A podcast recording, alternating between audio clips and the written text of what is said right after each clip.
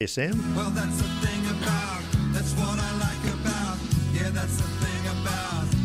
The Thing about football.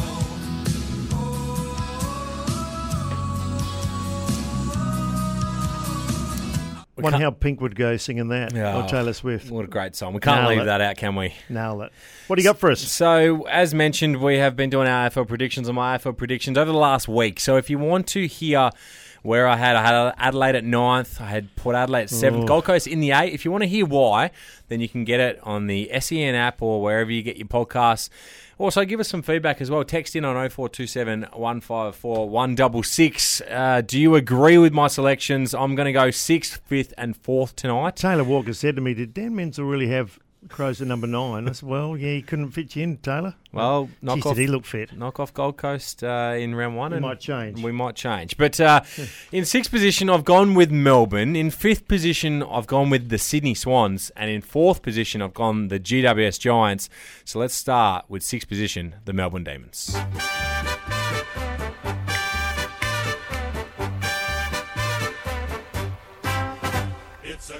The Demons I'll have in sixth position. Woods, I think this is a team that you either have them in the top four because you really believe in their core, or you have them missing the eight. And I think it's a they're a really polarising team and side going into this season. I must admit, I, they're a hard one for me. I, they've been up for a long while. They've had issues. Joel Smith with the the drug saga. Clayton Oliver's had issues off field. Brayshaw just retired with concussion. Grundy's gone away. Jordon's gone away. I tell you what, if they can finish top four again, uh, Simon Goodwin's is a master coach because I don't think their personnel is as good this year as it was last year, but they've still got a lot of talent, particularly down the spine.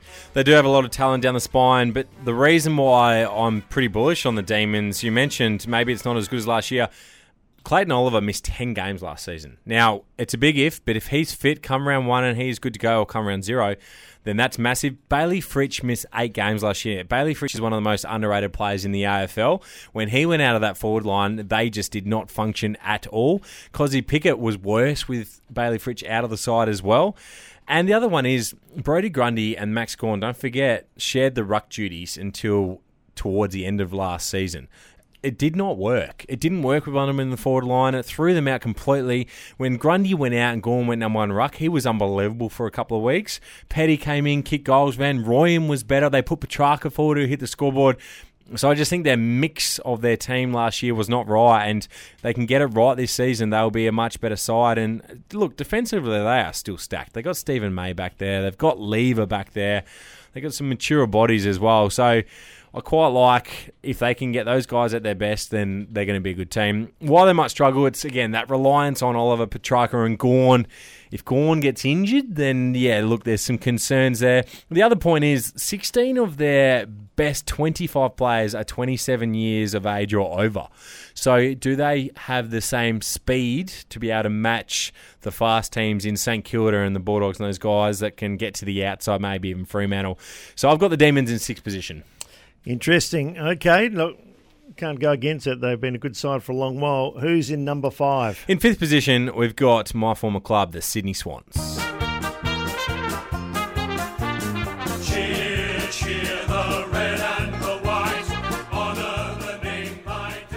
The Sydney Swans in fifth position. Why they will finish in the top five or even higher this year? For mine, it is a bounce back year for the Swans off the back of that shell shock grand final loss. It's always hard, Wills, and we've seen it traditionally.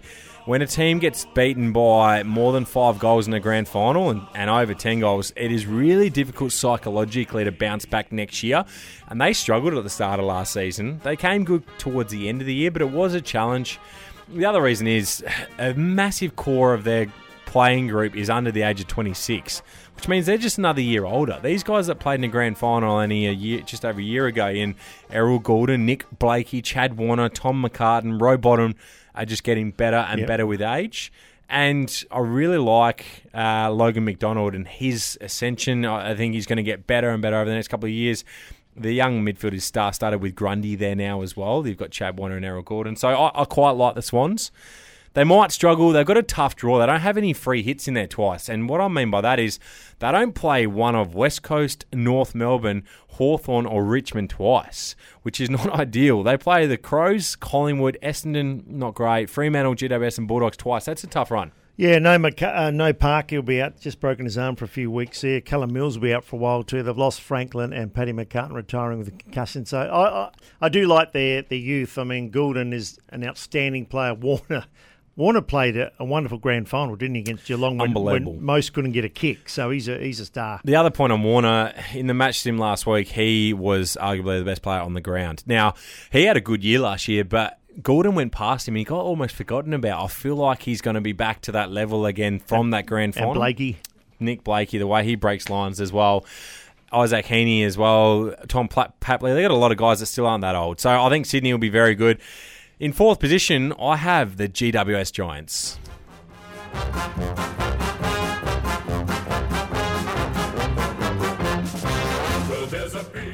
Wasn't this a team that the general public just piled onto last year?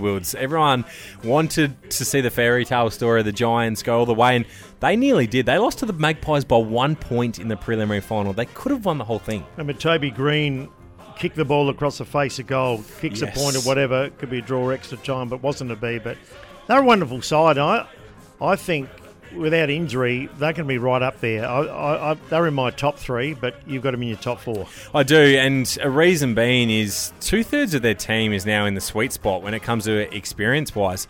They are far more experienced than what people probably realise.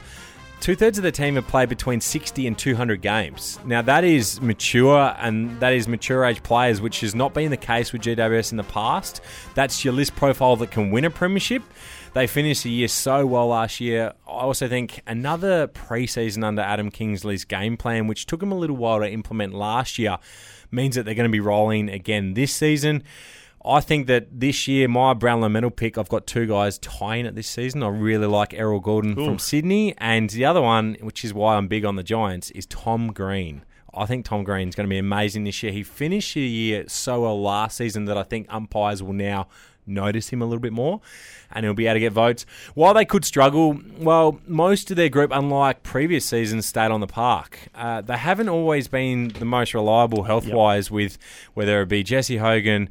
Toby Greene, um, Lachie Whitfield, Kelly, a lot of their best players have missed games. Their ruckmen have, have traditionally missed games in the past.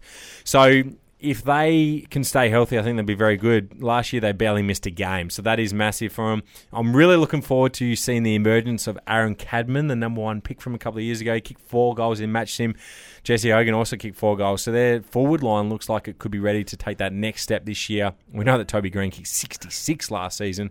I have them finishing in fourth And position. their big ruckman was outstanding, wasn't he, last year? It's a really good call. Kieran Briggs Oh. came on absolutely from nowhere, real bolter, and so you'd feel like another preseason of him just working in that centre square with that midfield group, which again is star-studded. Josh Kelly, Tom Green, Stephen Coniglio, Lachie Whitfield, Callum Ward still there. That- Ash. Ash, there's so many, and Toby Greene pinch-hits in there. That their midfield could lay claim to being the best midfielder in the competition. I think you're right. You make a good call there. Um, Nutrien, excuse me, Nutrien Ag Solutions going further for Australian farmers. Find your local branch at nutrien.com.au.